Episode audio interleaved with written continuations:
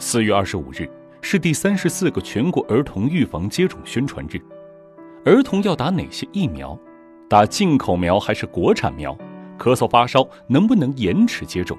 新冠肺炎疫苗何时能上市？是不是人人都要打？针对这些问题，上海复旦大学附属华山医院感染科主任、上海市新冠肺炎医疗救治专家组组长张文宏教授在上海接受媒体专访。哪些疫苗是孩子应该打的？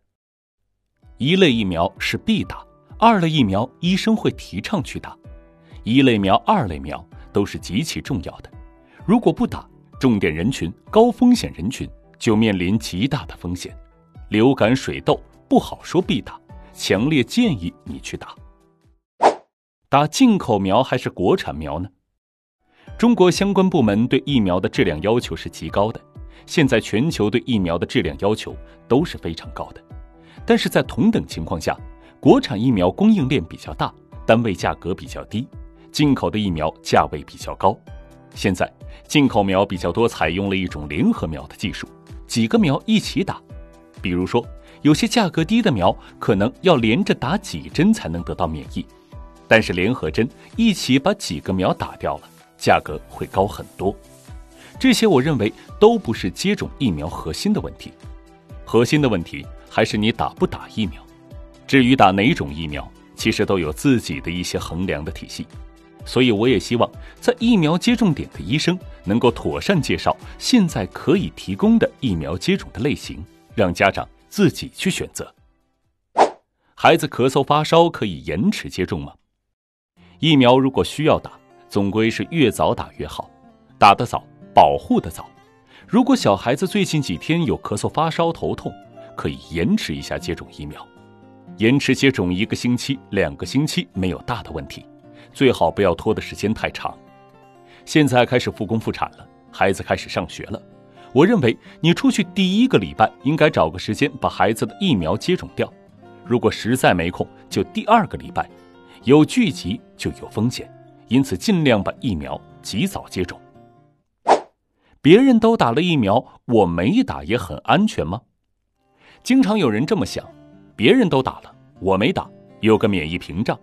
如果长期以来大家都这么去做，免疫屏障率会越来越低。只要有人没打疫苗，你自己的风险还有群体的风险都会升高，这跟不接受疫苗率是有关系的，不建议大家冒这个险。新冠肺炎疫苗进展如何？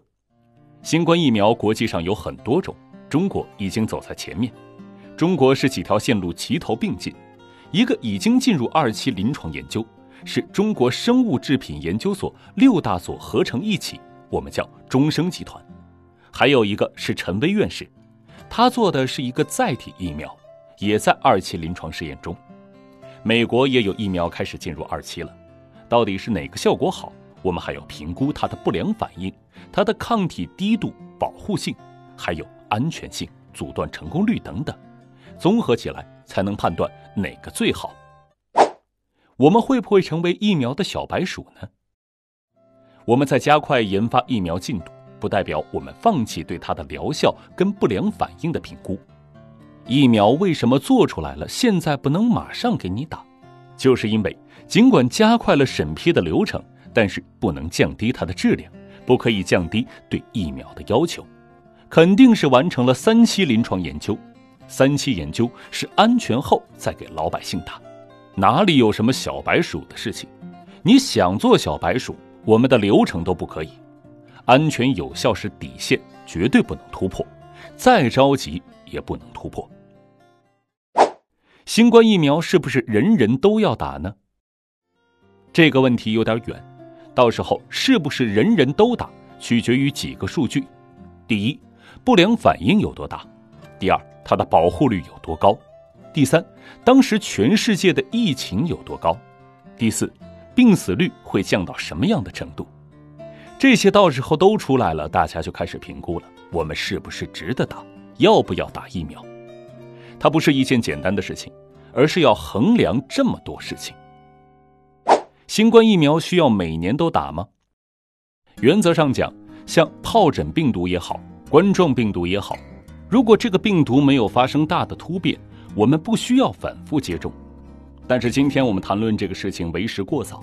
对于新冠疫苗以后怎么打，先把它弄出来，弄出来以后再来解决将来是不是需要每年都要打。现在看起来每年要打的概率偏低。今年秋冬，新冠跟流感会叠加，流感病毒是不是会跟新冠肺炎重叠？当然会。到冬天，流感的发生率高了，到时候跟新冠混在一起，你以为得的是新冠，病人就会在新冠的观察病房里面待着。新冠和流感之间就会互相出现传播。今年我自己一定会打流感疫苗，至少把合并感染风险大幅度降低。总体上来讲，我们认为新冠跟流感是叠加存在的，我们要把这个风险降下来。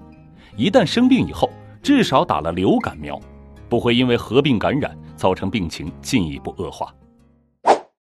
长阳患者会不会传染？对新冠长阳。